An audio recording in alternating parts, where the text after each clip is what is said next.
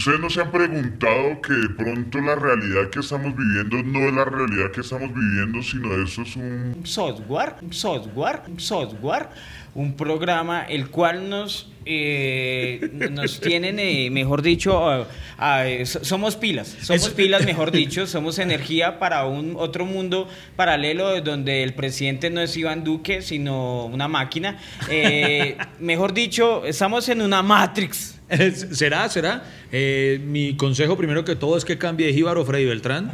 Eh, y, y me puede repetir que si esto es un qué, un qué, Un, un ¿qué? un qué. Usted dijo que si esto es un qué. software. Con ese, con ese, con esa pronunciación perfecta de Freddy Beltrán les damos la bienvenida a un nuevo capítulo de Hasta que se acabe el café.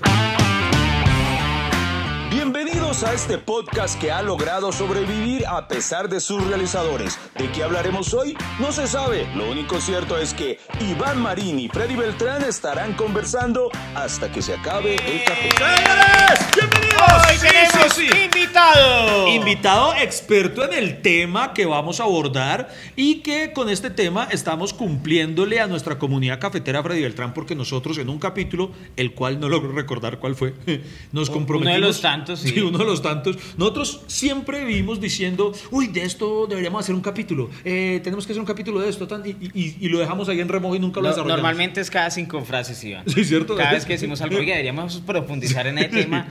Y tenemos demasiados temas pendientes, pero finalmente llegó el día de un tema, Sí, al menos. por fin vamos a, a desarrollarles uno, uno que, que habíamos prometido y que en un par de comentarios había personas pendientes de que lo hiciéramos y es la saga de Matrix. No recuerdo por qué fue que lo mencionamos en algún momento, pero dijimos que íbamos a desarrollarlo a profundidad y hemos invitado hoy a un experto. Aún no logramos definir si es un agente Smith, si es un... ¿Qué, viene siendo el señor Fernando Plestes? Para que pida un aplauso los dos. ¡Eh, eh, eh! O de pandillas, guerra y paz. ¿no? Sí, sí. Para quienes nos escuchan en Spotify y todo, eh, vayan a la versión en YouTube y van a ver que sí parece a, a Mateito, el de, el de Pandilla. Bienvenido, Fernando. Gracias por acompañarnos, hermano. Gracias. Uy, qué gra- desagradecido este man. No, no, no. yo Gracias, lo quiero gracias. presentar como alguien serio. Hable, a- a- hable bien. Es un catedrático, experto en temas de ciencia ficción, fantasía, juegos de rol eh, y en este caso eh, un versado ampliamente en el tema de la saga Matrix. Bueno, bueno. eh, ¿Qué quieres saber? ¿La pastilla roja o la azul? Eh, ay, ¿cuál era la que cuál, cuál era la que a uno lo mantenía despierto y cuál era la que lo, lo dormía? Eh, ¿cuál, cuál- cuál era? Es que usted estaba dormido todo el tiempo. Yo, yo, yo, eh, a, Freddy, a Freddy una vez le... Freddy ¿Qué? Una, Fre- Freddy una vez me decía que... ¿cuál, era su versión? Que usted decía que usted usted, usted pondría... eh, ¿qué, qué quiere? ¿La perico o no sé? ¿Cuál era la otra que, que, que ofrecía dos, dos alternativas alucinógenas variantes a la Matrix? Eh, con la pastilla roja, eh, Neo eh, sabía la verdad, ¿cierto? Y, y- y con la pastilla azul. Y con la pastilla- azul. con la pastilla azul- que él le había dicho, eh, eh, o no, mm, se olvidará de ese suceso y creo o, sí, o era O con la pastilla azul se le paraba. ¿Por qué?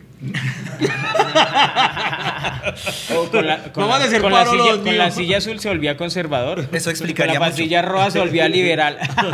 No, no, no, no. Serio, vamos a hablar de, de- de Matrix para las personas que de pronto en ese momento están diciendo, ay, pero es que qué pereza, van a hablar de. No, miren, esto es una saga súper fascinante porque ah, ah, ya sé por qué iba. ha tenido, sí, ¿se acuerda ya? ¿Se, se acordó? ¿Por Acaba qué? de tener una epifanía. ¿Por qué me Porque- trajeron? A ver.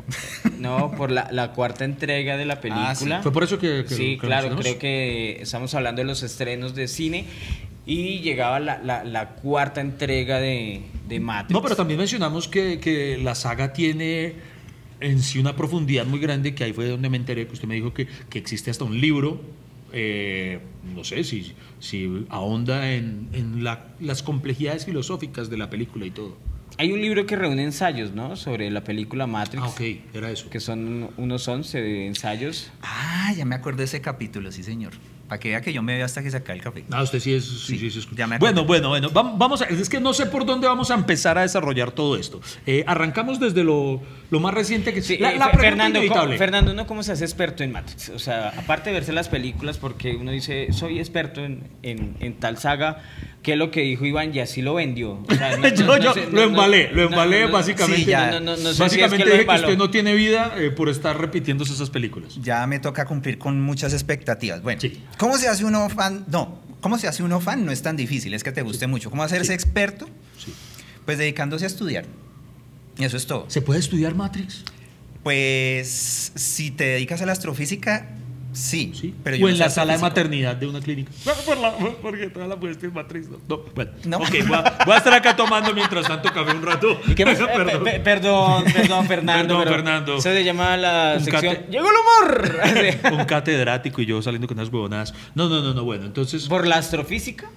Sí, o sea, si nos vamos a lo filosófico, yo, ¿qué fue lo que estudié? Yo estudié eh, diseño en industrias creativas y culturales a nivel de maestría y en posgrado estudié cine y televisión, diplomado en dirección de actores y una que otra cosilla por ahí. Entonces a mí me gusta analizar es, en general, todo el mundo geek.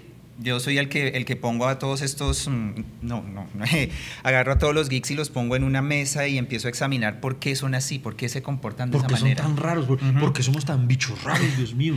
Entonces parte de, de entenderlos a ellos, de, de empaparme de por qué son así, es también entender esas cosas que le gustan. Y por qué no decirlo, yo fui geek hasta el momento en que dije voy a mirar los toros desde la barrera. O sea, ahora somos sus conejillos de India, sus Eh. ratas de laboratorio. No, porque acá venimos es a aprender de usted, Fernando. Nosotros, yo he visto las películas y conozco, me, me vi, pero no, no puedo decir, uy, eh, fue pucha. ¿Cómo fue, la- cómo fue el diseño creativo? ¿Cómo fue Empecé- la, empecemos por una, una, pregunta. una cosa es tener la visión de la industria creativa y otra cosa es la visión de fan. Sí. Sí. A ver, pero, pero igual se declara fan, además de estudioso de, de Matrix, se declara Sí. fan. Y adelanto una cosa, la, la Matrix 4 me encantó. Eh, no, ¿en serio? Se va a volver una película de culto y les voy a sostener por qué cuando lleguemos ahí. No, esto, esto empezó. Freddy Beltrán, ¿a usted le gustó Matrix 4? La, la verdad, eh, Matrix Res- Resurrection, ¿cierto? ah, por eso fue tan... Ah, fue por. ¡Acabo de acordarme, sí! Ah, Matrix- ya me acordé por qué fue que lo. Matrix ¿Usted Resurrecciones. qué fue lo que dijo esa vez? Cállese la por, por Matrix Resurrecciones. No, yo vi el capítulo, yo vi el capítulo, así que... ¡Ah, ya! Ya me acordé. Ese man dijo Matrix Resolutions. Resurrection.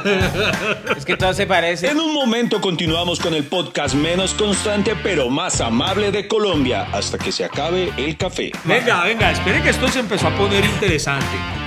Yo lo invité a usted, señor Fernando porque supuse, presumí, al parecer erróneamente, que usted pertenecía a las huestes de personas que habíamos salido defraudadas de la película, eh, porque a mí no me gustó. O sea, yo salí diciendo, ¿pero qué pasó? ¿Para qué lo hicieron? Y- y- oye, así?" a, a mí lo que, digamos, me, me llama la atención es que la película Matrix eh, cumple ya 20 años. 20. 20 años de, de haberse realizado, que salió la primera entrega en el 99. Como 23 años. Y ya estamos en, e- exacto, ¿cierto? 20 años después.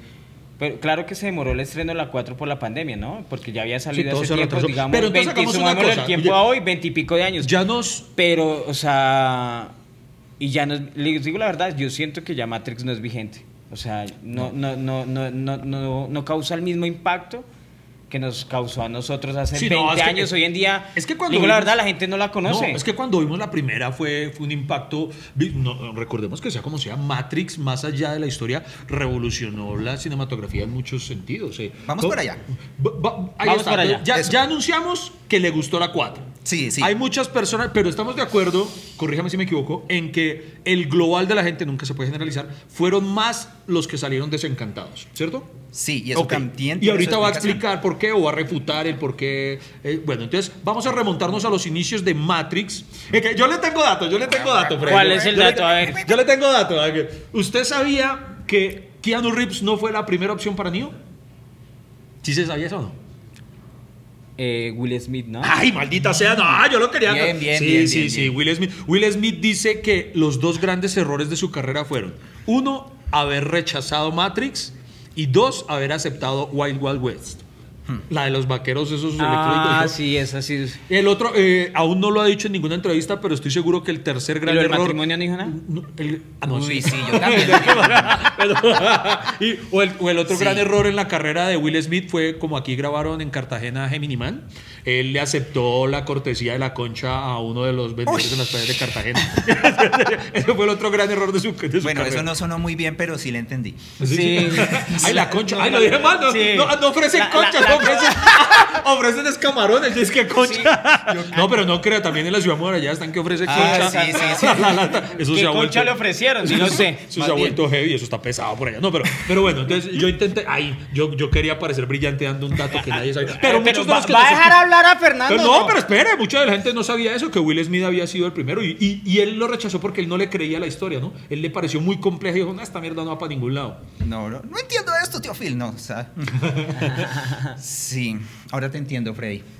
Con eso de que casi no, no deja hablar, ya te entiendo. Ay, puta, no así ni mierda más. Entonces, hablen ustedes dos, hagan ahí su, hagan su podcast todo demagógico, ahí todo, No, todo aburrido ya, y ya, todo. ya, pero- A mí se me van a ocurrir muchos chistes y me voy a quedar deje hablar. Es que ni así, hola. El pasado en presente.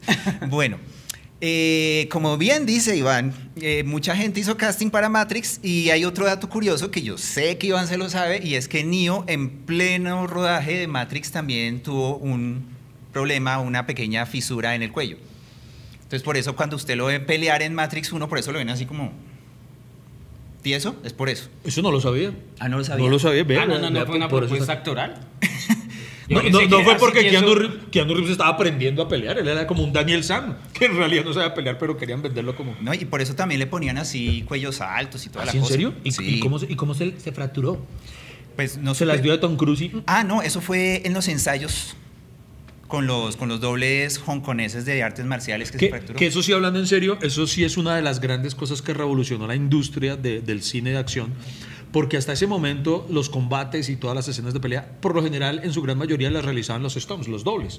Pero el coreógrafo de, de las películas de Matrix, eh, que se me escapa su nombre, pero que es de origen asiático, Sí. él dijo, no, venga, pero a mí déjenme trabajar con estos manes unos meses antes porque yo los tengo que volver de verdad peleadores y entonces el man los entrenó. Y eso es algo muy bacano resaltar tanto para Keanu Reeves como para Lawrence Fishburne, Kerry Moss. Kerry Moss y todo, que dijeron, listo, vamos a, a rompernos el culo aprendiendo a pelear. Y entonces eso es bacano. No, y las escenas de acción también, co- con esas pausas y esa, ¿cómo decirlo? E- Ese cuadro a cuadro de las cosas, cu- cuando dispara una bala, to- todo ese tipo de acción no se había visto antes, ¿cierto?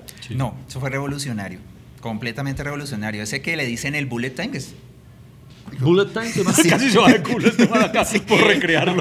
Eso es un podcast, Fernando, o sea, Sí, Fernando, no tienes que matarte. La gente, Sí. hay algunos que nos ven en YouTube, pero la Ay, mayoría nos escuchan. madrazo, Sí, sí. además no pagamos a Sí, entonces... para los que nos escuchan en este momento, este man, por resimularlo, casi se quiebra, casi se quiebra también el cuello, como Keanu Reeves casi lo No, recrea. no, no, de- es mejor descríbelo, que que Sí, era sí. lo que ibas a contar. Sí. Ah, sí, sí. Lo que pasa es que eso fue revolucionario porque combinaron la pantalla azul, que en este caso usaron pantalla verde, que- que viene a ser a, a métodos prácticos lo mismo, y pusieron una serie de cámaras fotográficas en el recorrido supuesto que iba a ser la cámara. Y todas toman una foto al tiempo.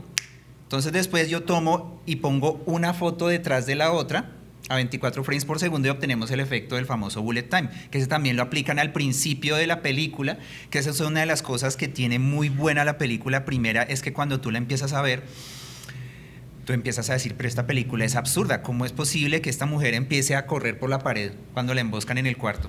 Sí. a Trinity. Y eh, cuando ella salta y hace esta como pose como la de la garza, como Sí. la, de, la de Daniel San, como La dice Sam, sí. y, y empieza a dar la vuelta, entonces uno empieza a decir, ok, esto no es lo mismo de, todo, de toda la vida. Ahí no ya es- uno le explotó. Y digo, Sí, ¡wow! eh, un momento. Y ya cuando ella sale corriendo y huye de los agentes y uno no entiende un carajo, porque ese es el chiste, que uno no entienda exacto, nada. sí. Uno está igual de perdido en esa Matrix que ellos. Entonces existe ese, bueno, en cine le dicen efecto Kuleshov, que es cuando ella mira... ¿Efecto qué? Kuleshov. Culeshop. Kuleshov. Yo manejé, yo manejé un efecto culebotella, el de mis gafas, que era muy distinto.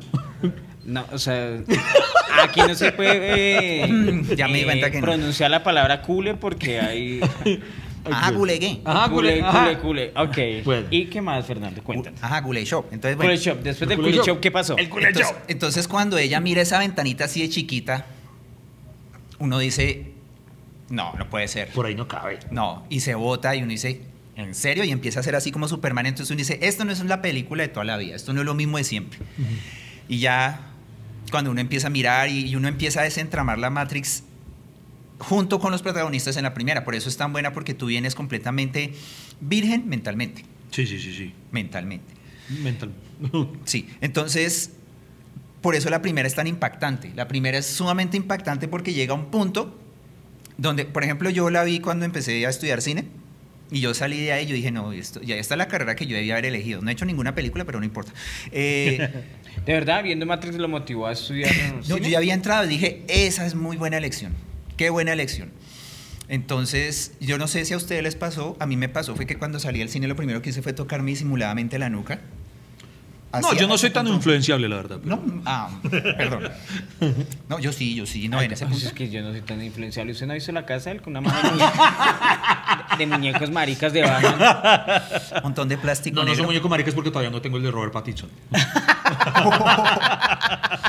Esa es una charla pendiente. Eso es otro, ese es otro capítulo. Hmm. Ese es otro capítulo. Bueno, pero continuemos. Entonces resulta que eso fue la locura. Yo no sé si ustedes se acuerdan y hay un famoso, hay- una famosa marca de desodorantes que, que agarró ese imaginario de Matrix de ahí en adelante.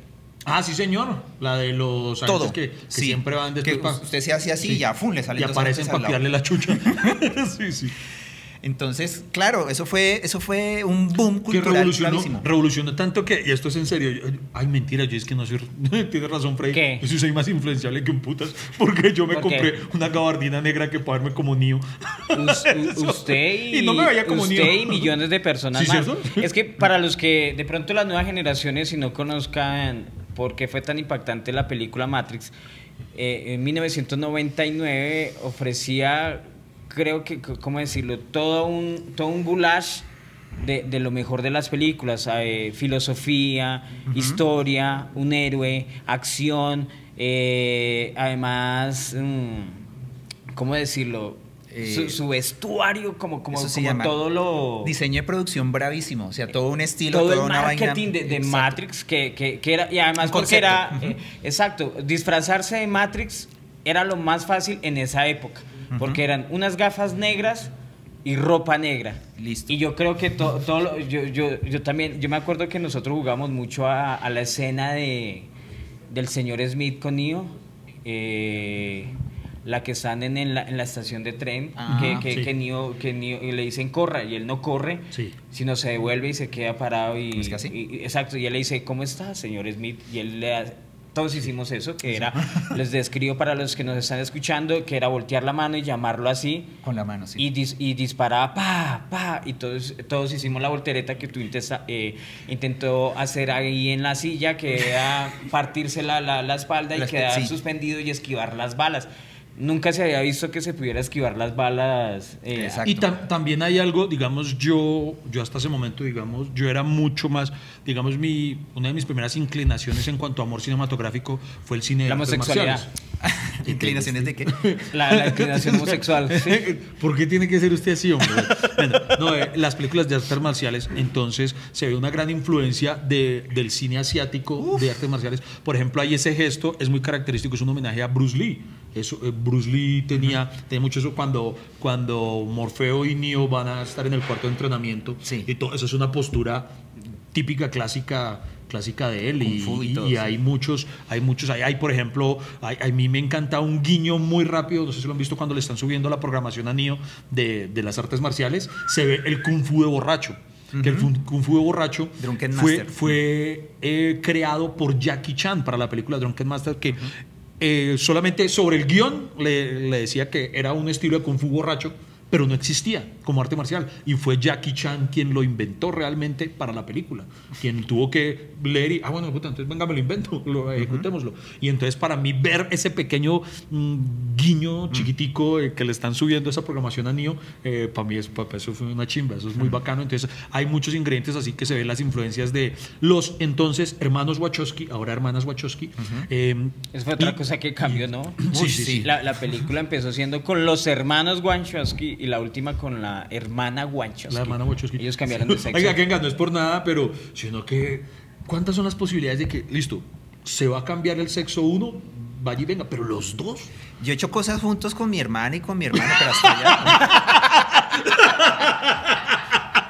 hasta allá no. ¿Es cierto? Que decía, ah, Sí. yo también quiero, yo también. Ay, bueno, pues yo también. Sí, Sí, como- como- Sí, es que es, como si De la otra- desparche ahí de- sí, como si la otra se hubiera antojado. Ay, si usted va a ser mujer, yo también. pues bueno, bueno.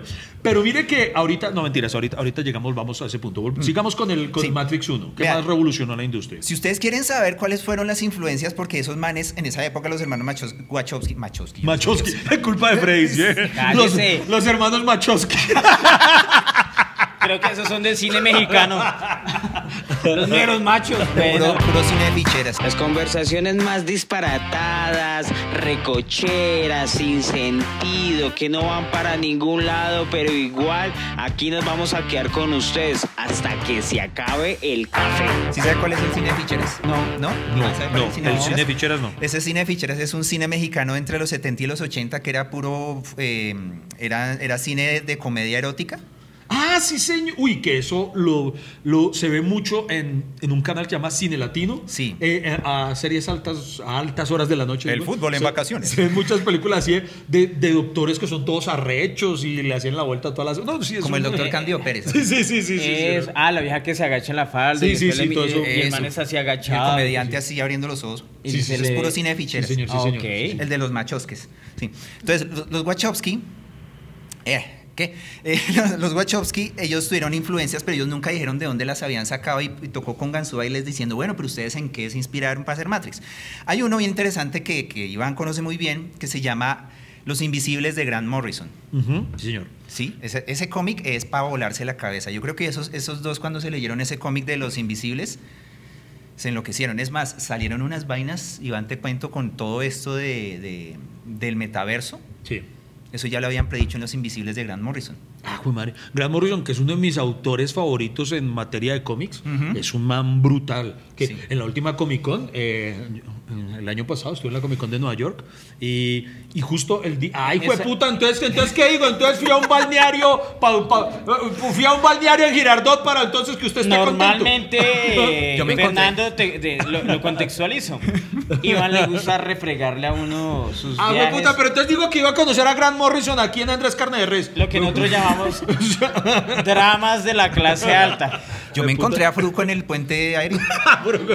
Yo hice una videollamada No, y- el punto es que estuve de malas porque Grant Bueno. Morrison iba a estar al día siguiente que yo estaba. Yo apenas y pasó en un panel y decía Grant Morrison. Ah. guapísimo. Y yo, uy, qué chimba. Yo dije, le hago la fila que toque. Cuando no es que va a estar mañana, yo, a vida y Pero es un tipo muy grande. También hay, unas, hay una película de anime muy buena que se llama Ghost in the Cell.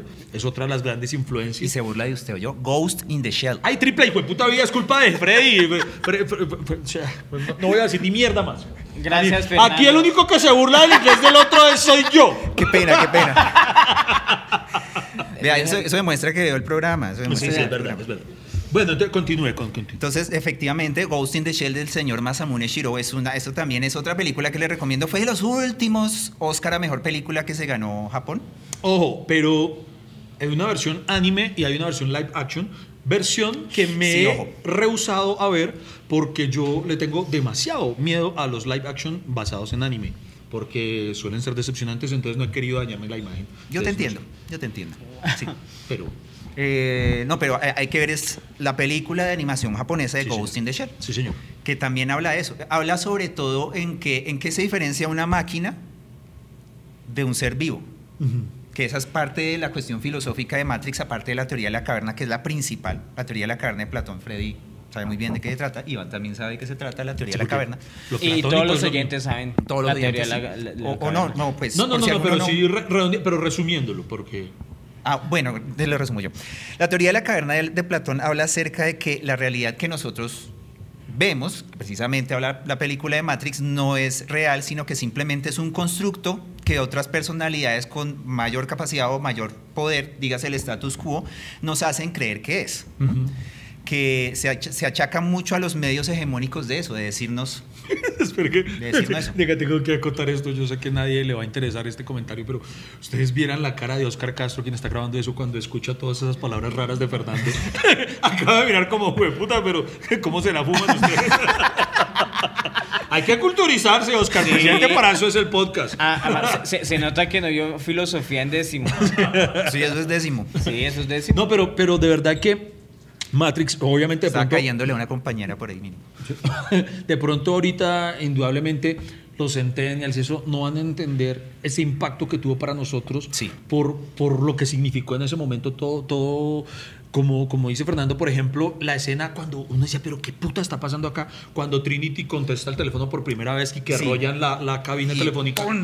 Y, y pues ya no está, uno dice, pero ¿cómo así? ¿Qué es esta mierda? No entiendo, no entiendo para Es dónde que va el, el- primer impacto de Matrix es obviamente por la acción. Ese es el primero. Sí, sí, sí. Y el segundo por el filosófico, que es Sí, el sí, que está contando Fernando. Que hoy en Y- día no podría hacerse, ¿no? Porque usted imagina esta gente embalada buscando un teléfono, una cabina telefónica. No, se joden. No, pero eh, de- de- se la di- roban. di- digamos que menos mal Matrix se dio en esa época. Sí, sí, sí, porque claro. el internet, para el que no lo sepa, para esos millennials. eh, Acaba de empezar esa vaina, O ¿no? sea, claro, el, el internet, queridos amigos, se conseguía era por el cable de teléfono. ¿Usted se acuerda de ese internet que uno, uno dejaba, o sea, que no se podía ni llamar? Y o sea, uno estaba utilizando el, el computador y hacía un ruido. Pero desesperante.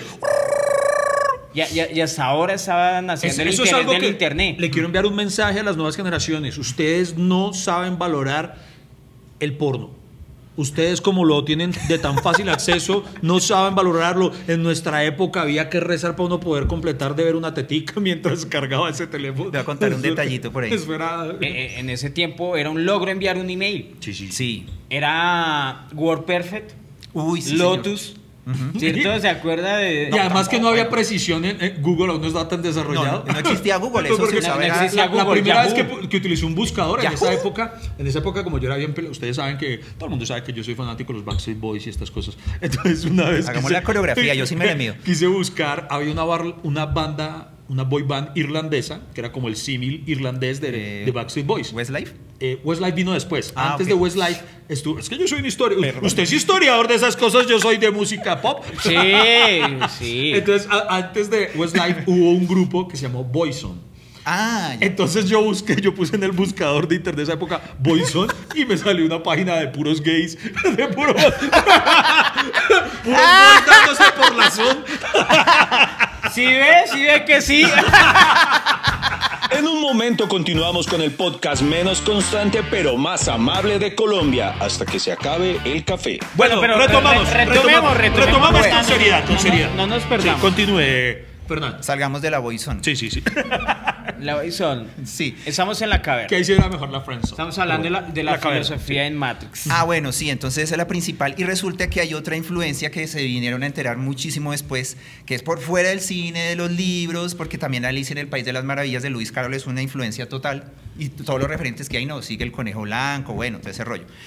Hay uno bien interesante, y es que, bueno, voy a tratar de resumir esto muy rápidamente. Resulta que la Iglesia Católica tiene libros canónicos y libros no canónicos. ¿En serio? ¿Como los cómics y todo eso? Sí, señor. Ah, mira tú. Vea Sí. pues. Como- los cómics. Pero si no, yo la cagué, Pues, ¿no? Es al revés, hijo de puta. No. No, sí. Espere, ¿cómo así? ¿Qué fue lo que dijo? Porque, sí, porque en los cómics. Hay los- libros canónicos. Canónicos es que son como no avalados, como, como que sí forman parte de la continuidad. canon. Del canon de la historia. Entonces, en los cómics. En los cómics están los- las historias que son canon y lo que no tiene ni mierda que ver, como los Ellsworth y cosas así. ¿No? ¿Las estoy embarrando? Sí, sí, como Voy a los callar, cómics, te voy a tomar café porque. Listo, listo. Si no, no va a aportar ni mierda a estos estos- ¿Qué, qué fue primero, Iván? ¿Los cómics o la Biblia? Pero por eso dije, como los cómics, para que las nuevas generaciones entiendan. Pero no, continuemos. Yo Bueno, no sabía que. en la- que- Aunque, que- aunque que- de todas- de todas maneras, eh, los testigos de Jehová lo dibujan así, tal cual cómic. Eso yo, yo me acuerdo que yo quedé impactadísimo con el apocalipsis. Yo decía, uy, pero este cómic es bien violento. Y después me di cuenta que era. Pero en, en a- pero en algo tiene razón, Iván. Los dos son de ficción. Conste, yo- fue Freddy Beltrán, que es el único que se hace responsable por Ah, ya, nada ha pasado. Bueno, Sí, no. Sí, Oiga, pero ellos sí son los de la atalaya, ¿cierto? Sí. Atalaya es de ellos. Claro, y Yo, yo, yo todavía tengo la imagen de la atalaya. Yo no sé por qué. Cuando lo muestran a uno que uno va a llegar al paraíso, la primera imagen que recuerdo de eso, alguien se le abrazando a un, a un, a un león. A un león. Y dándole tetero. ¿Y uno por qué le va a dar tetero a uno a un león? Yo decía, pues, pues bueno, con todo respeto a su religión, pero yo no entiendo uno para qué. Por más bien que yo me la lleve con un león, ¿por qué le voy a dar tetero? O sea, pero bueno. En mi casa repartían era la del atardecer. Sí, sí, sí. sí. Sí, sí, sí, sí. Ah, Ay, sí. clásico. Bueno, entonces resulta, resulta que hay libros que no son, Perdón, perdón. no son canónicos en la Biblia, que se le llaman los evangelios apócrifos, por ejemplo, y todos estos. Ok.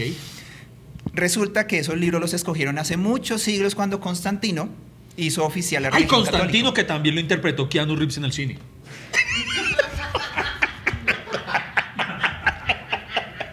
No comparten mi humor.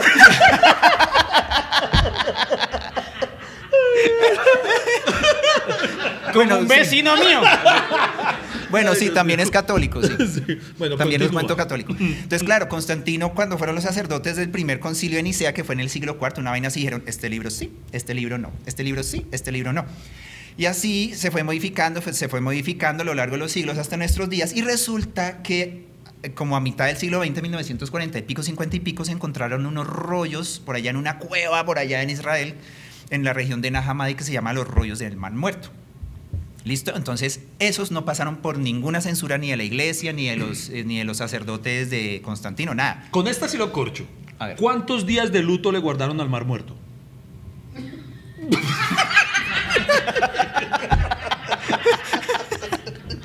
No, ya este podcast ya.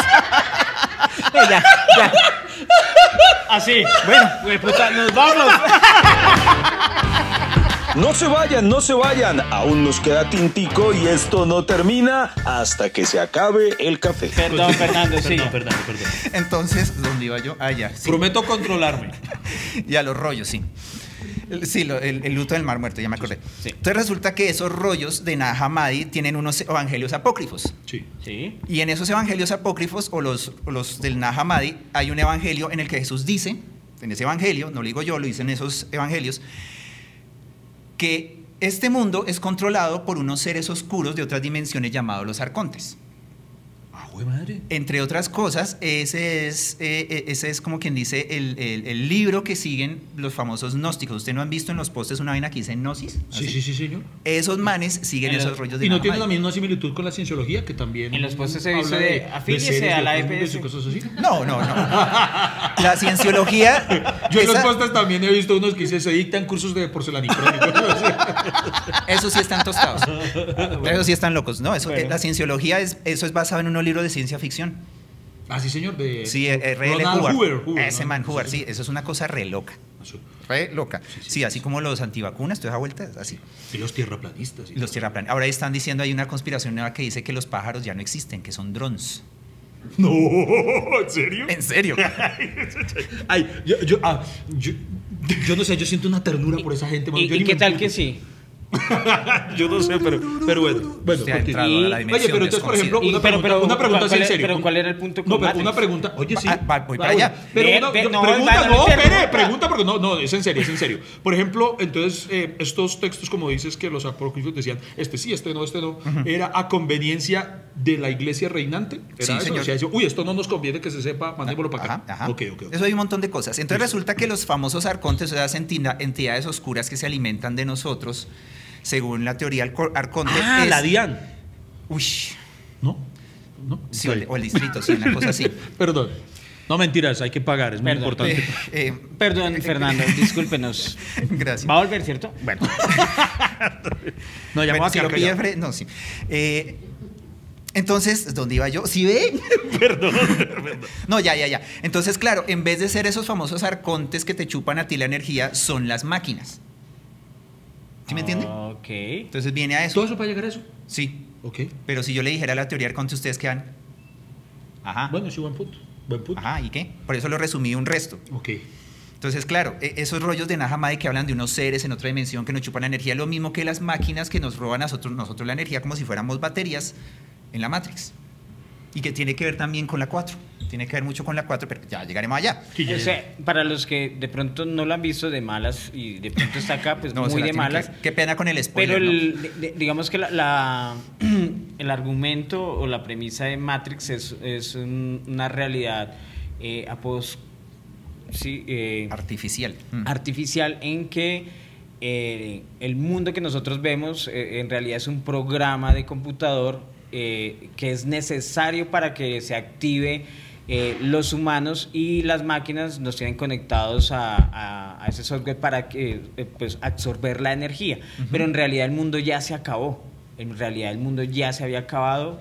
Y mientras eh, nosotros estamos en, en una realidad de 1999, ya el mundo estaba en el 2199. Una vaina por ahí, sí. Exacto. Y, y ya se había, y ya había pasado pues eh, una guerra entre los humanos y las máquinas, sino que las máquinas eh, creo que si no estoy mal, eh, fue que eh, como siempre los humanos traicionaron a las máquinas y, y por eso la- las máquinas ganaron la guerra y mejor dicho nos dominaron y hasta ahí nos tienen. Ujú.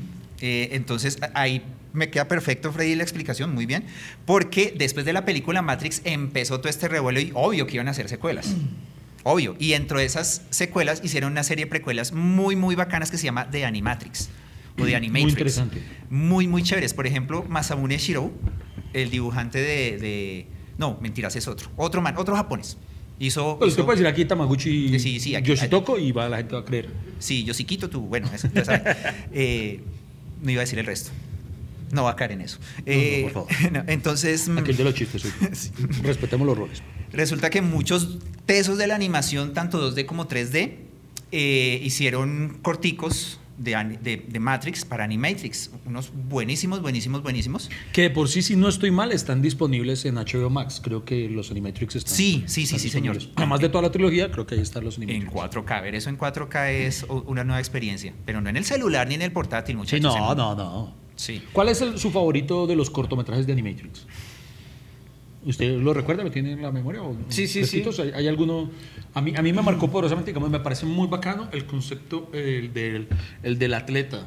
Ah, sí. El del atleta que, El del que atleta es siente que bacano. puede dar más, que puede llegar a, a romper la barrera de, de- de- de lo, De lo humanamente posible. posible. Ujú. Y entonces así es como descubre la existencia de la Matrix. Solamente por- entonces eso me parece a la larga un concepto muy, muy inspirador, muy teso, muy, muy bacano. Por ejemplo, la, la- la historia que le conté sobre la historia de la, de la guerra entre las máquinas, esos son los dos primeros capítulos de Animatrix. Sí, sí, señor. Sí. Que son muy bacanos. Son, eh, es que sa- sabe que uno, una cosa interesante de los hermanos Wachowski es que... Las hermanas ellos- ahora Wachowski. Decir perdón, los ahora las hermanos. hermanas Wachowski Ahora, hermanas. es que ellos planea- planearon todo eso que iba a suceder con Matrix. O sea, tomando el ejemplo de George Lucas con, con, con- con su universo. Pero yo creo que va más transmedia, allá no sé porque qué. ayer Lucas sí le han ayudado mucho. En cambio, ellas yo creo que fueron quienes más Ah, Ese, construyeron. ese es el punto. Pero, o sea, los hermanos Wachowski lo que hicieron fue buscar expertos en cada cosa. Por ejemplo, ellos no se sabe nada de- de- del anime, entonces se fueron hasta Japón.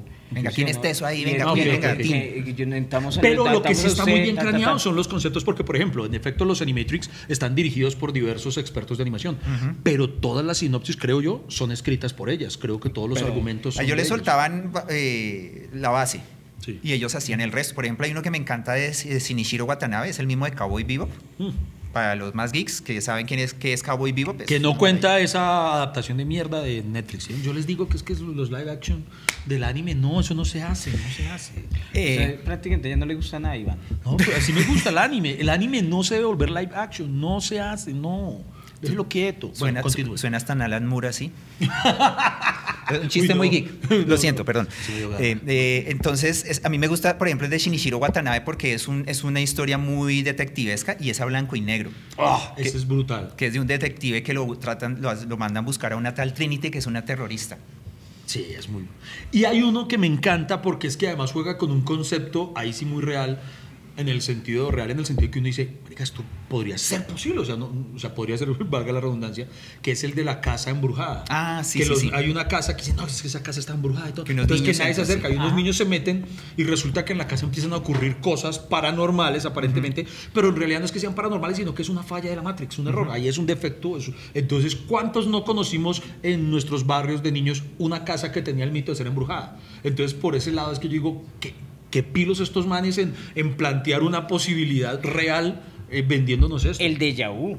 Uy, el concepto O sea, déjà vu el es- concepto de déjà vu es un error en la Matrix. Es, es- es una corrección, o sea, que, que, Ajá. la, que la reconfiguran por algo. Y por eso es que se asustan en la película. Uy, si reconfiguraron es porque saben que estamos acá. Oh, oh. Y marcó tanto una generación que yo creo que por lo menos todos los que vimos y disfrutamos y nos volvimos fans de Matrix, ¿quién no cuando siente un déjà vu piensa en Matrix? Sí. ¿Quién no, quién no siente eso de decir, "Hue puta? Es más, muchos directores de cine, después de en adelante, cuando tenían errores de script, decían, no, eso fue un error en la Matrix. sí, sí, sí. se- Sí, se vuelve- no, ay, no, pues. se acuñó el término, por así decirlo. Sí. Eh, hay otra cosa que me parece em, como que juegan, no sé, esto sí ya es una presunción mía, Mm. y es con la, mm, volviendo a poner el paralelo con la religiosidad, es la figura del elegido. Mm. Sí, la fe figura ciega que tiene, mesiánica. que tiene Morfeo en la existencia de un elegido, porque... Pero ¿pa' eso, también viene de la religión católica, ¿no? Sí, El sí, elegido, me parece muy bonito. El salvador del mundo. Me parece Exacto. muy bonito eh, finalmente eso, la devoción ciega que tiene eh, Morfeo, Morfeo. En, en creer que Neo es el elegido. Es una cosa para mí muy bonita. Mira, e- el personaje de Morpheus o Morfeo como construcción a mí me encanta, es mi personaje favorito y me dolió un poco eso sí que no hubiera ido a la 4. Ah, Eh, ah, ya está aceptando que tiene sus falencias grandes. Uh, tiene un resto, pero me gustó, eso sí. Oye, pero, pe- perdón, maestro. eh, en realidad, Matrix reúne conceptos de muchas religiones, porque Morfeo es de griego, ¿no? Dios Sí, griego, pues, Morfeo es el dios del sueño. Es más, digamos que lo que hacen los Wachowski es, es, es amalgamar un montón de mitologías. Es que ellos entienden la religión como una de muchas mitologías. Ok. Entonces ahí Porque eso. Morfeo, el nombre de Morfeo fue el nombre que él mismo se, se adjudicó, ¿cierto? O sea, él se da, así como por ejemplo, eh, Neo, Neo es el nombre que él se da a sí mismo en la, en- la ciudad de Sion. Ajá, sí, Sí, aunque eso es de los, de los Rastafari. Pero a lo que yo iba a decir que ellos, que eso es otra cosa que me Eso gusta. es un- Por ejemplo, mire, una de las. Trinity. Para mí, una de La las Trinidad, sí. más hermosas, o sea, para mí, uno de los. Que eso sí, puta, yo cuando en el cine vi privé con eso, que yo hice inevitablemente el paralelo con Batman. Pero para mí es como una escena brutal. ¿Y cómo Cuando- llegó a eso? Espera, Iván? espera, espera, ¿Cómo espera, llegó a Batman? No, Pero- pero cuando está en la pelea final, Neo contra el agente Smith, y que el agente Smith lo tiene subyugado y que viene el metro, y él le dice, no me acuerdo que como hasta aquí llegó ese- mis- que Mr. Anderson, Mr. Anderson, señor sí. Anderson, y él le dice, eh, yo no soy Anderson. Mi nombre es Neo. O sea, yo lo sentí tan Batman esa Ah. Parte, puta que- y, y- y- pero a lo que va más allá es que eh, con lo que él dice con esa frase es yo soy realmente lo que yo elijo ser, no lo que están diciendo que soy.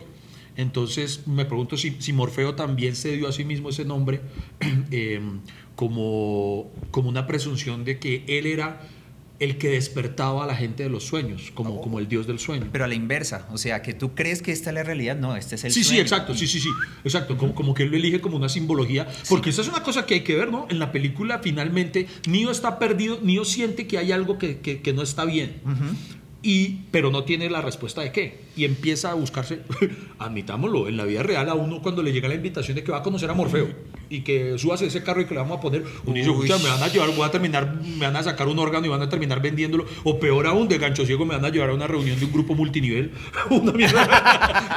O, o- o- o- de qué, tiempo compartido en un hotel. Sí, sí, una vaina de esas. Pero entonces, Una cosa bien malévola. finalmente yo creo que todo encierra un concepto de fe, de fe que tienen todos, o de búsqueda, o, o la búsqueda, la necesidad de encontrar algo más allá de lo que tenemos. Lo que, lo que me pregunta Freddy, lo que tú dices tiene mucho que ver con que realmente mucho de lo que los Wachowski o las Wachowski quisieron juntar en esta trilogía o cuatrilogía es la cuestión espiritual. Porque nosotros, la Matrix, y ese es uno de los puntos a favor de la 4, la Matrix, que es esta, ¿sí? La que uno le duele cuando patea la, la mesa de noche. Eh, esa, esa es la que, la que, mm, la que a ti te dice, bueno, a la larga todo eso es un carretazo, eso es un cuento, que no sé qué, y solamente existe la mente y el cuerpo y no más. Y la parte espiritual, uno siempre como que la, pues no uno, ¿no? Digo yo en general y más en este mundo científico racional, lo espiritual como que no, no tiene ningún sentido, eso es una bobada o eso a la larga nosotros somos polvo cósmico, bueno, nosotros sí somos polvo, pero Yo soy un polvazo cósmico que ustedes Sí, imaginan. es- Mi esposa cada rato me lo alaba de una manera. ten cuidado con lo que puedes decir porque puede ser usado en tu contra. Ajá. Sí, sí, sí. Sí. No, mentira, sí, un polvito, un polvito. Entonces, claro, esa parte espiritual, si tú miras, por ejemplo, la, la gran mayoría de la filmografía de, de las Wachowski, lo espiritual es fundamental.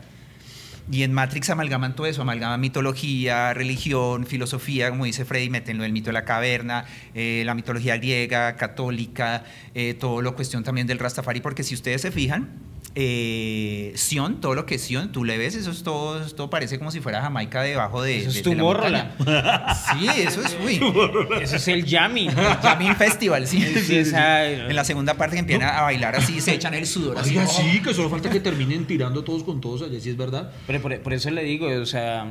Morpheus es que llevando a la orgía y toda di- esa di- vaina. di- digamos, tiene filosofía y tiene como. ¿Cómo decirlo? Es un arte demasiado. Eh, que llama la atención, el- los cuerpos, la música.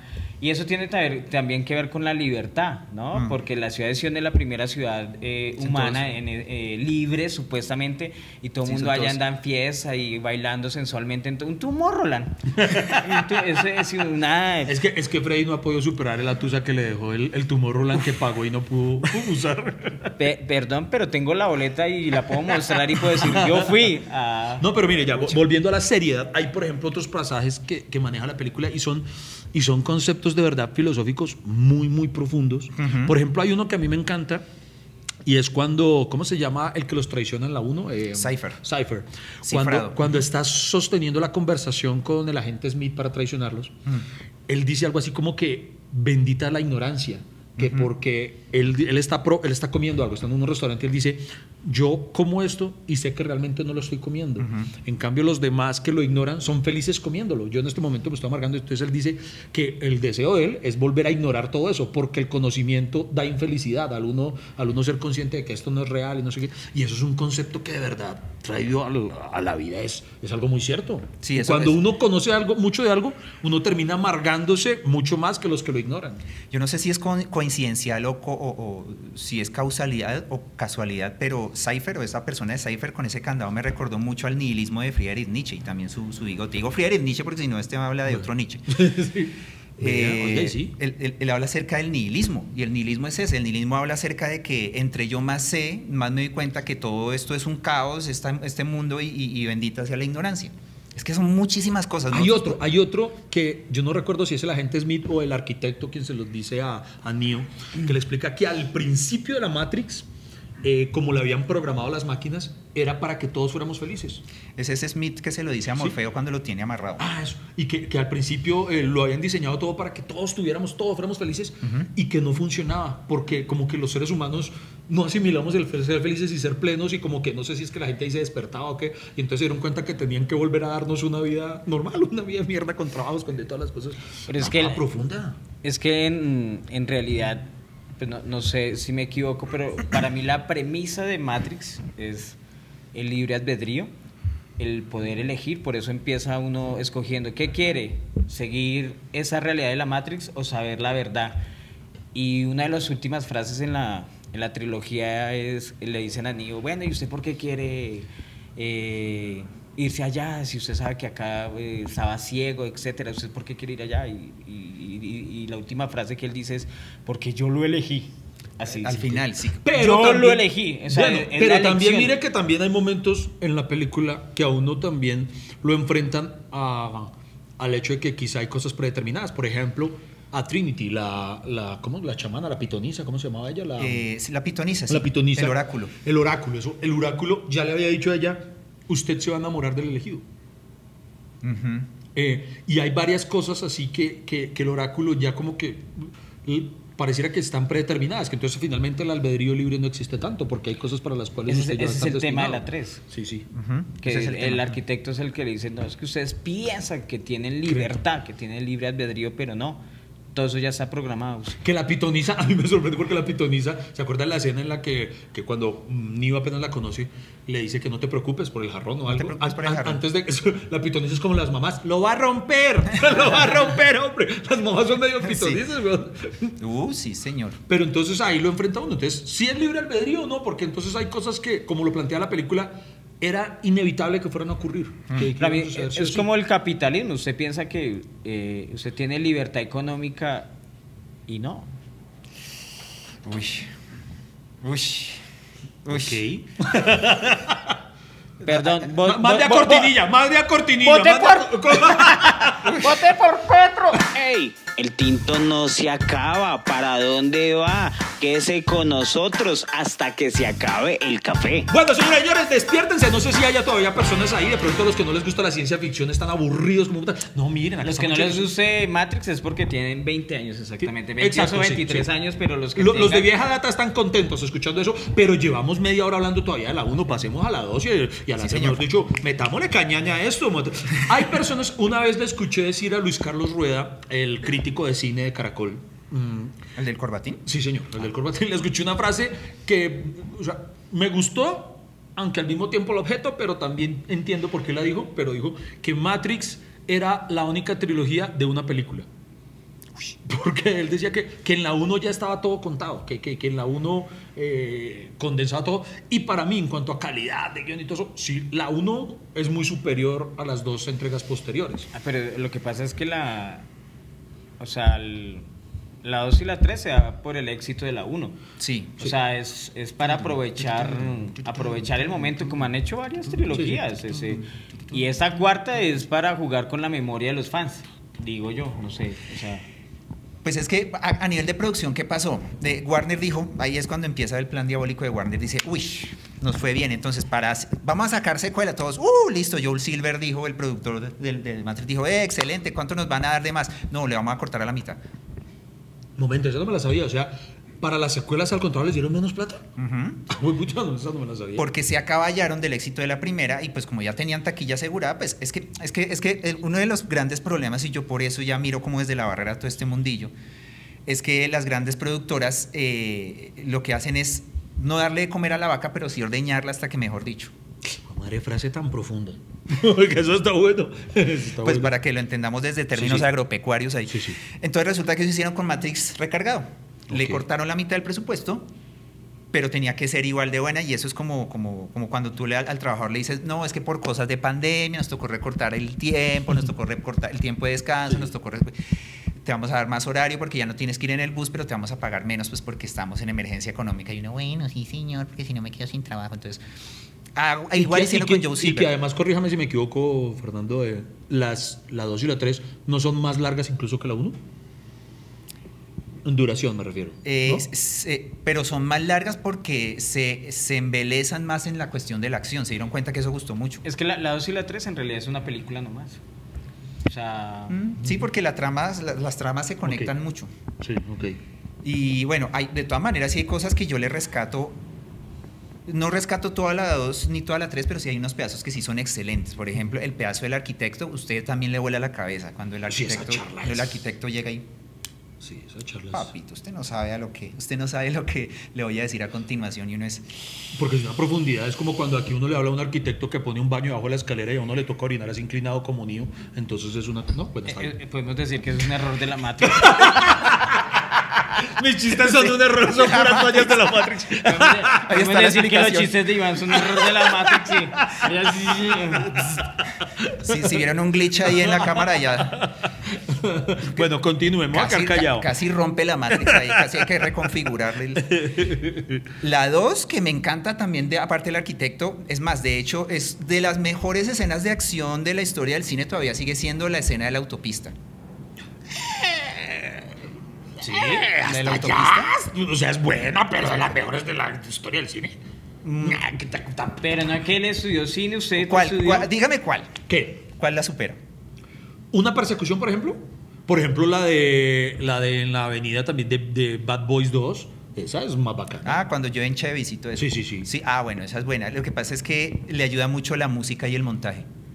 Bueno, La de pero por la razón que sea, mm, me parece superior cinematográficamente hablando. ¿No? la bueno, Bueno, es eso es un cuestión de- debate interesante. Sí, sería. Eh, bueno, ¿ese suspiro fue de, de rabia o de.? No, no, no estoy diciendo no, es que o sea, cu- cuando yo suspiro así es cuando se me vienen un montón Oiga, de ese es, cosas otro, a la ese es cabeza. otro buen tema, Ah. anotemos otro buen tema. Un día hablemos solo de películas de acción y de porque, eh, por ejemplo, eh, aquí estoy metiendo una vaina de, de colada, pero a mí me parece que en el mundo del cine, usted lo ve reflejado en los Oscar o cosas así, Mm. la acción como género es menospreciada. ¿Como la comedia? O como la comedia, ¿sí? Sí. Siendo géneros, tanto el uno como el otro, muy complejos de realizar. Como Una la- buena película de acción es jodida. Es películas es- de acción muy culas. Es que es visto como fast food. Sí, pero no es tan fácil. Usted, No. usted, usted, usted, usted identifica ah, en el mundo ñoño, tiene un gran nombre, un man llamado Kevin Smith. Obvio. Eh, Kevin Smith, en una charla que, que realiza con, con fans así tipo Comic Mm. Con y todo, alguien le pregunta cómo es que él, siendo uno de los tal vez nombres más influyentes en el mundo geek, no ha dirigido una película de superhéroes o de acción. Ah, y, y- sí. y él, di- y él responde, me acordé, mamando gallo, dice: Lo que pasa es que la acción es muy compleja de hacer. Y, y yo soy un director perezoso. y, y es verdad, porque un- una película de acción, de, el, el ensayo y el montaje de una escena para que sea creíble, eso es, eso es jodidísimo. O sea, porque di- digamos a mí se me hace más complicado la acción hablando en ese lenguaje audiovisual porque por ejemplo ocurrírsele armar una arma con este pocillo. Ah, yo no- Total. hay muy poquita gente que tiene esa Y- y- y creatividad. no sé, voy a romper o sea, acá y voy a hacer un chaco. Así como, como, algo así. como dice un amigo muy grande que espero tener algún día en el podcast, Aldo Juliano Campo, dice algo muy cierto y él dice, el cine es vender mentiras. Y uno sabe al momento de sentarse que a uno le van a vender una mentira, pero uno quiere que se la cuenten bien, Bien. que se la crea uno, que uno se la bien crea. contada. Y una película mala de acción, uno no dice, ah, qué pelea tan chimba. Entonces, Fernando, Matrix es una película de acción, de ficción. De ciencia ficción, de... Eh, ¿De qué género consideras que es Matrix? Es acción, ciencia ficción, yo creo que está bien así. Porque, por ejemplo, uno de los pedazos que a mí me gustó mucho, pero después la volví a ver y yo dije, uy, ¿cómo fue que me fue a gustar? Fueron las escenas de acción contra los clones de Smith, porque ya envejeció muy mal. Ese- Sí, ese exacto. Es el- enveje- yo- envejeció yo, horrible. antes de ir a ver la 4, yo hice la maratón, muchos hicimos eso de repetirnos la trilogía. Sí. Y en efecto, yo tenía un recuerdo muy grande Muy de bacano, esta escena. sí. Pero cuando uno la vuelve a ver ahorita, es que lo ¿Pero por qué? ¿Por los- por efectos? Sí, los efectos. Sí, se, se ve muy paila, se ve muy. Se ve mejor un Se- videojuego se- de, de Play 3 que esa vaina. Sí, sí, Se, exacto. se ve mucho el, el La- croma, la pantalla, Sí, la- sí, sí. lo- No, los son en efectos. 3D. Sí, es muy. Sí, es una escena muy mal hecha. Envejeció muy mal, en efecto. Ya es de esas Sí, cosas sí. que uno dice. "Ah". En su momento uno como que lo llega, como que lo llega a engañar. Y muchas películas de Hollywood actuales les pasa eso, Iván. Vamos a ver películas que nos descrestaron en estos últimos años que uno dice, wow, y después pasan por ahí 10, 12 años, pero el CGI es tan barato, por eso la cortada de presupuesto se nota que fue ahí. Uno la ve y dice, "Uy, Pero ahí es donde envejeció". cobra mucho más valor para mí. Hay peli- por ejemplo, hay un clásico de la acción, hermano, que yo me lo repito 800 mil veces y estoy canaleando y lo dan, me lo repito, Duro de Matar. Duro de Matar es una película de acción que envejece y fue hecha Muy, mucho, muy más- bien mucho antes. Y, todo, y, y marica, uno sigue privando con Duro de Matar. No, no, y Bruce Willis tiene pelo. O sea, Todavía, todavía. Welcome to the party, Paul. Sí, todavía Oye, tiene- ya, ya, motherfucker. O sea, oye, yo amo a McClane. Menos las 5. Las John 5 McClane. hasta las 5 ya sobraba. Para mí, Duro de Matar 5 es el Matrix 4. No le digo ordeñar la vaca flaca. Venga, venga, volvamos, Venga, salte- saltémonos, saltémonos Ya, la 2 y la 3. ya. Vamos, No, lleguemos a la lleg- 4. lleguemos a la cuatro. Lleguemos a la 4. Listo, listo, Yo, listo. yo, yo empiezo, yo quiero empezar. Ya sabemos lo que No, opina no, no, yo Fernando. quiero opinar. Listo, listo, empiece. ¿Por qué a Neo lo, lo hicieron de John Wick? Ah, Parta, admita lo que ese es un desacierto visual. Cuando ya un actor ha tenido un personaje tan icónico como se convierte John Wick, marica, debería hacer un esfuerzo de listo. Si no se quiere cortar el pelo, fue puta, por lo menos afeítese. Para que no se vea tan calcado a John Wick. Porque, sí, yo, yo nunca vi a Neo. Yo Sí, nunca la vi a verdad Neo. no. Ese fue un error. Ese fue un error. Hay otra cosa que yo me la solí, yo lo debo admitir, desde que supe que no iba a estar, ¿quién fue la que se fue? ¿Lana o, o la otra? Larry, pero no me acuerdo Larry cómo... ¿Cómo se llama ahora? Larry. Lau, ¿Cuál? las la otra. Bueno, la otra, las Wachowski, porque recuerde que para esta última solo trabajó. Sí. Yo, digo, yo dije, uy, si una sacó el cuerpo fue porque dijo, no, papi, esto no va a servir, esto no va para ningún lado, yo como que me voy a quedar en la casa más ¿O bien. porque pelearon? No, no, no, no. Ahora Des- son- no, después no, eso lo dije mamando gallo. Después tengo entendido. No, después te- No, van a levantar, no van a levantar. No, no, después tengo entendido que tuvo que ver algo con, con algo muy personal que le pasó. No sé si estaba afrontando un duelo, una vaina así. Pero el punto está en que no sé si haya influido en algo el hecho de que ya no estaban las dos, que habían desarrollado muchas cosas que de pronto, a veces el trabajo en equipo es lo que permite que de pronto el uno diga, "Eh, pero de pronto se nos está pasando por alto esto o alguna vaina, no sé. Hay una cosa que muy poco se tiene en cuenta a la hora de hacer películas, aparte del director y es el productor. Sí, sí. Joel Silver no estuvo. Y eso ya mm, resintió muchísimo. Eso, eso- eso pesa. Eh, tampoco les dieron mucho, no le dieron mucho presupuesto a Lana. ¿Qué- ¿Cuál fue? Lo que pasa es que. ¿Le dieron menos que en la 2 y la 3? Sí. No jodas, ¿en serio? ¿A lo bien? ¿Menos? Sí. Ay, triple hijo de puta. Entonces, entonces, ¿qué es lo que pasó ahí? Pero lo, que también pasa es, ella pudo haber dicho no, ¿no? lo que pasa es que hay una, hay una ley en Estados Unidos que dice que después de cierto tiempo, si tú no sigues sacándole provecho a tu licencia, se libera. Ay, ¿en serio? Esa fue la única razón por la que Warner volvió a sacar Matrix Ah, después de por eso es que 23 cada tanto vuelven a salir los 50 de Joselito, porque pues, tienen que seguir. Marica, solo tenemos 49. Las conversaciones más disparatadas, recocheras, sin sentido, que no van para ningún lado, pero igual aquí nos vamos a quedar con ustedes hasta que se acabe el café. Casi nos completó a los 50. No, ya. Ya. Muchas gracias, muchas Re- gracias. retomando con seriedad este podcast. Perdón por O sea, tenían poquita plata. Solo había pero- una hermana ok, o, sea, o Wachowski. sea, si le entiendo bien a Fernando lo que acaba de decir es que si no lo hacía cada tanto, Warner podía decirle a las Wachowski, lo sorry, pero nosotros podemos seguir haciéndolo sin, sin ustedes. No, pero es que esa fue la amenaza, en serio, en serio. Ah, Sí, esa fue la amenaza porque es que ellos decían, Warner decía, antes de que se nos venza la licencia, Sí. tenemos que sacar algo de Matrix. Y como somos Warner, vamos a sacar una película. Sí. Entonces ellos dijeron, bueno, hermanas, se le miden y ellas, pero ¿para qué si ya fueron tres? Ya, ya, cálmense, cálmense. No ordeñen esa vaca. Y Warner dijo, pues, ¿usted qué le pasa? ¿Ustedes qué les pasa? Es que ese es el problema que ellos son autores y los otros son una Que productora. ahí sí, debo O sea, decir, un hubiera- pequeño pasaje, un pasaje medio, puede, puede, ¿Qué? puede no sumar mucho lo que voy a decir, pero me parece muy valiente o meritorio además que haya quedado en el metraje final, es la charla en la que el jefe del estudio al que trabaja Neo le, le dice, no, es que vamos a hacer una nueva trilogía al juego, le, le están sacando, o sea, como que le echan un puyazo al mismo Warner dentro de la película de, de cómo las grandes industrias sacrifican lo artístico por lo comercial. Entonces me pareció pues bacano que lo ha metido y segundo pues me pareció increíble que Warner haya aprobado que quedara en el metraje, ¿no? Es Iván. algo de lo que uno diría, lo pudieron haber eh, dado la orden, este pedazo no va. pero si lo sí. hacían los Simpsons, ¿no? Con Fox. Sí. Pero, eh, son- Pero mira, Iván, los primeros 40 minutos de Matrix Resurrección es todo un echadero de vainas de Lana Wachowski. Todos los primeros 40 minutos. Y, y esa es parte de por qué me gusta. Entonces ya voy para allá. después se puso buena. Es que yo. Creo que me dormí en el. el- Hombre, si la espera un poquito más. creo que me dormí en el No, minuto hay una 40. par- por ejemplo, hay una, hay una escena que sí es del, desde el tráiler, yo dije, qué vaina tan brutal ese concepto, y es cuando Neo está de pie en el ascensor y que todos están pegados al celular. Se me de verdad, que, qué fuerte esa imagen de, sí, estamos todos ahora más inmersos en la Matrix, ahora irónicamente. Sí, exacto. O sea, no aprendimos nada con la 1. Sí, sí, sí, sí. Entonces resulta que, bueno, entonces dijeron, eh, no la van a hacer, listo. ¿Cómo es, que- cómo es que se llama este chico, este negrito que fue la antorcha humana? Eh, Mike- Michael B. Jordan. Eso, Michael B. Jordan. ¿Sabe, sabe qué dijeron los de Warner? Bueno, pues vamos a poner que Neo sea Michael B. Jordan. Ay, y, vamos a hacerla así, vamos a hacerle, le pintaron una catástrofe de o sea, Matrix se lo 4. pusieron lo más. Y, y la banda sonora la va a hacer Johnny Rivera. Y, o sea, se lo- Pero hubiera, hubiera sido más, más inteligente, pues si le quieren sacar provecho a la, digamos, a la franquicia, era un spin-off, ¿no? Como hicieron de Mandalorian. De pronto, algo De así. acuerdo. Sí, De- de ma- Mandalorian fue exacto. Más inteligentemente hubieran hecho Expandir eso, el universo. Y Porque no para, una para mí fue una extensión innecesaria. O sea, yo, yo sí, mi, mi sensación al salir del cine era, era necesaria hacer esto. Era necesario, o sea, la necesitábamos, Yo necesitábamos. pues, No, cuando salí fue, ¿cuánto dormí? No, y más cuando me llamaron. y más cuando ha transcurrido tanto tiempo. A mí esa vaina no me pasaba desde que vi Indiana Jones 4. Que Indiana Jones 4, yo- amaba la trilogía original. Y luego de tantos años uno, pues puta, va a volver Indiana Jones. Y le salen con esa mierda. No, eh, además, pues, le- no sé si suene feo, pero ver a los actores envejecidos Mm. eh, de un papel que se veían mucho más jóvenes y, no sé, vigorosos, verlos 20 años después ya como que no, o sea, le quita a uno como...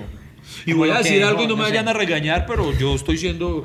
Pero Trinity está más cascadita, ¿no? o sea, más que Don Keanu. Su merced está pensando como los productores. Usted supo que a Carrie Ann Moss, después de la trilogía de Matrix y un par de películas más, solo la llamaban para hacer de mamá. ¿En serio? Sí, ellos pensaban igualitos de su merced. Y, y No, pero yo pienso ahorita, no estoy diciendo en esa época. Pues, en- eh, ¿Por qué encasilló a...?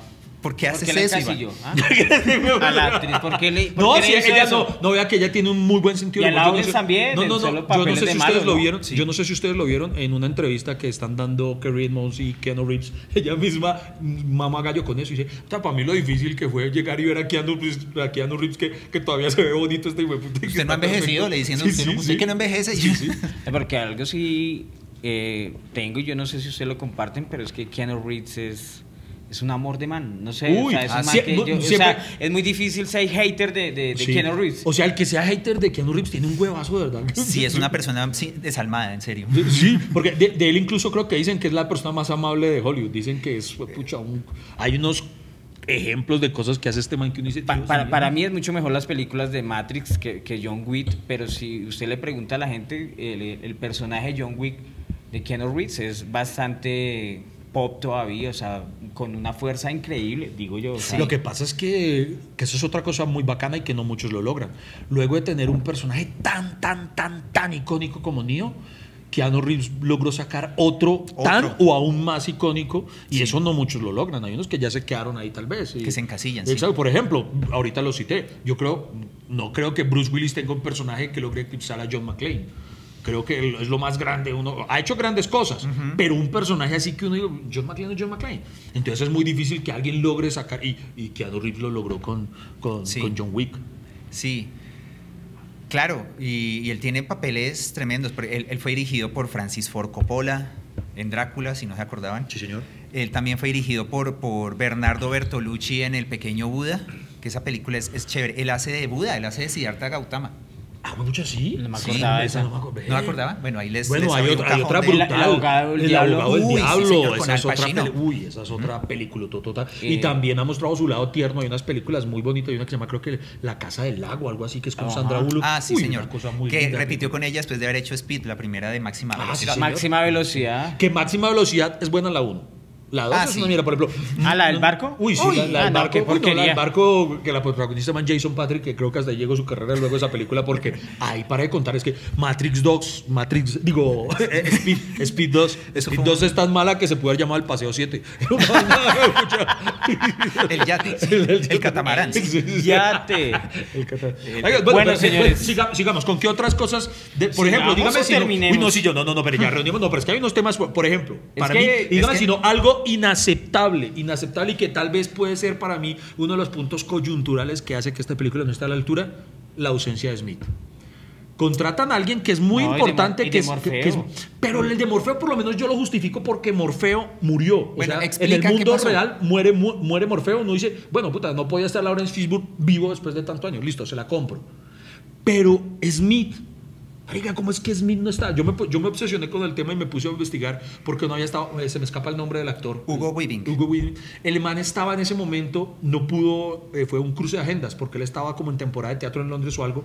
Marica, yo digo, puta, ese man es tan clave que yo me espero. Hagan algo, sí. así, güey, puta, le, le ponen una limusina todos los días afuera que lo recoja alguna mierda, pero ¿cómo? Y eso que este man, Neil Patrick Harris, es el que interpreta. mm, Al, ¿es él? al otro arquitecto. Al otro, ah, bueno, es el arquitecto. ¿Y quién es? Digo, no, mentiras. El, el nuevo Smith es el otro pelado. Es un man Sí, un man me X. acuerdo, bueno. Hermano, no, no, no, no ocupa esos zapatos, weón. Es, un papel demasiado fuerte y es coyuntural, porque eh, un, un héroe es tan grande como su villano. Y este villano no, no, no le llega. Todo Hollywood ado- adolece de malos villanos. Todo Hollywood. Búsquele cualquier franquicia, malos villanos. Es una vaina que un día estos voy a hablar en algún canal. Nosotros lo invitamos para eso. Los Ma- malos villanos. Malos villanos porque... No, más bien busquemos donde hay un buen villano, porque de resto, No, no, pero Thanos es un muy buen villano. pero solo en Infinity War. Y después le diré por qué. Darth Vader. Uy, ese es otro. Bueno, Darth Vader sí. Pues sí, hay algunos, hay algunos. Pero- Hannibal Lecter. Ush, usted No, se- no, se, puso pesado. no, este villanos hay Oiga, ese es un buen capítulo, Sí. un capítulo de villanos del cine. O sea, otro, otro para la lista de los temas buenísimos. Bueno, bueno, re- eh, Pero, redondea- pero, redondeamos sí. por qué defiende eh, Fernando Prestes a Matrix 4. Listo, ¿qué es lo que pasa? Lana dijo, listo, ustedes quieren que revivamos a ese muerto, pero lo vamos a hacer a mi manera. ¿Y qué fue lo que hizo ella? Mandarse de suicida y sacar esa película. ¿Qué es lo que hace? O sea, que era, era para castigar a Wagner. ¿o qué? Sí, no, sí, en serio. O sea, ella misma lo sacrificó. O sea, yo pregunto y lo ignoro. Inmoló Se- la ya- franquicia. ¿Ya, se, plan- es, eh, se planea una saga? O sea, ¿se planea completar otra trilogía o, o ya aquí murió esa vaina? No, ella lo hizo a propósito para que dejaran de fregar. Así es, así, así, así de, mejor Ah, dicho. bueno, por ese lado se la compro. Entonces, ¿para qué? Lo, lo hubieran dejado O sea, usted- bien Sense o sea- 8, ¿cierto? Sí. Esa serie porque se acabó. Sense era 8, buenísima. Sense Sense 8, eight. Sense 8 la, la acabaron, si no estoy mal, por los altos costos de producción que implicaba el- en tantos escenarios y lugares del mundo que se grababa y todo, según tengo entendido. Pero, pero a lo que yo voy a ver si entiendo bien a Fernando, él está- ella, ella dijo, si alguien se va a cagar mi hora, voy a ser yo. Exacto. Nadie más le va a meter la mano. Y le echa demasiados vainazos a la industria, a los fans, a Hollywood, al mundo moderno. Un montón de vainazos que si tú te la vuelves a ver desde ese punto de vista. Vea, que, porque- vea que ahí me hace pensar. ¿no? Yo sí decía, yo me siento señalado. y- sí Usted decía, sintió que el niño se volteaba a la pantalla y le decía, tú me fallaste, Freddy. No, ¿yo por qué? Yo te amo. Sí, hay un montón de vainazos. Por ejemplo, cuando, cuando todavía se, llama, se vuelve a llamar John Anderson y uno dice, pero qué diablos es este bucle otra vez. sí. John Anderson así sentado, aburrido en esa reunión así de creativísimos, pues, de la industria de los videojuegos y ahí diciendo un montón de pendejadas, él es como, Sí. es Lana Ajá. Wachowski en esa reunión de ejecutivos de Matrix ahí diciendo, uy, ¿por qué no hacemos esto así? Que sí, no hagamos esto, oh, eso que no sé qué. Y así usted puede encontrar un montón de vainazos y vainazos y vainazos y vainazos. Y de ahí en adelante, la parte que no se vio Freddy, que no se durmió Freddy, pues eh, hay que... En la, fra- en la parte en la que Freddy roncó y yo... Bueno, Fernando, para terminar, si usted le dijeran, eh, tiene que venir como invitado hasta que se acabe el café. Con esta pastilla roja va a olvidar lo que dijo. o con esa pastilla azul eh, sigue en su realidad antes de llegar acá. ¿Cuál escoge? eh, usted vuelve, usted vuelve. la roja. La roja porque ya estoy mamado de, de tomar pastillas azules. Muy bien, un aplauso para Bueno. nuestro invitado. Fernando Plastas que nos acompañó y que con seguridad eh, va a estar en muchos otros capítulos porque hemos dejado en el tintero varios temas muy interesantes. Y yo, yo quiero formularles una pregunta ya a los dos para... No, no me incluyo en la respuesta porque eso a ustedes los quiero... eh, intenten resumirles. Sé que se los voy a tirar a matar, pero si ustedes recuerdan cuando una vez más el nombre del traidor se me escapa. Eh, Cypher. Cypher, cuando está negociando la traición, él les está diciendo qué vida quiere tener cuando vuelva a estar en la Matrix, ¿sí? o sea, su vida ideal, quiere tener billete, quiere tan... Si ustedes hoy pudieran programar su vida ideal en la Matrix, ¿qué quisieran tener o qué pedirían en este momento, cada uno de ustedes? Pero no, no, eh, es... A ver. ¿Tiré muy duro? ¿Me puse muy filosófico para el cierre? ¿La cagué? No, no, no, no, está bien. Pero, o sea, usted lo que quiere decir es que si preferimos vivir engañados en una realidad que no O- es o la sea, realidad, o, saber la verdad. No, digamos que sí, nosotros lo elegimos. No, no, ustedes lo eligieron, ¿ya? Sí, digamos Pero que ustedes, sí. ¿usted qué cambiaría su vida? Si usted dijera, bueno, programador, yo quiero que tener 3 centímetros más de pipí, no sé, alguna cosa, ¿qué ¿Cuál es pediría la o qué obsesión cambiaría? con eso? Yo no entiendo. ¿Qué- Con el miembro largo decían, Eh, él sueña. Ya, ya dije yo qué pediría. No, pero, pero, pero di- di- digamos, si, si en la Matrix se pudiera volver Vea al que pasado, Fernando, Fernando sí me entendió. ¿Usted, usted, usted qué pediría? si Digamos está, que está- yo- está negociando al señor Smith. Yo soy el señor. Smith. Yo soy y Sí. dije, al carajo, Exacto. yo vuelvo y a yo la soy el señor Smith. ¿Qué quiere, señor Fernando? Ah, ya lo entendí. Él quería volver Ve- a, a la Matrix siendo un rico, Exacto, actor, ricos, sí, conocido, exacto. no sé Sí, qué. que me sobren las mujeres, no sé qué. ¿Qué, qué pediría? Un, un- un elemento, algo que pediría en su nueva vida, Fernando. Uy, ¿yo qué pediría? Seamos pragmáticos. Yo, yo pediría ser el inventor de la fusión nuclear, una cosa así. Uy, triple. Menos mal, seamos pragmáticos, eso es lo, eso es lo importante, ok. ¿Y Freddy Beltrán? Y eso es pragmatismo. ¿Y Freddy Beltrán? Eh, que me, no sé, que reviviera a mi papá. No me acuerdo mucho de él.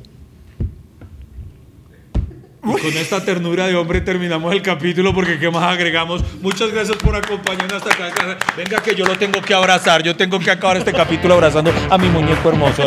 Queridos cafeteros, ha sido todo Gracias por hoy. Muchísimas gracias por acompañarnos y escucharnos. Nos vemos en una próxima.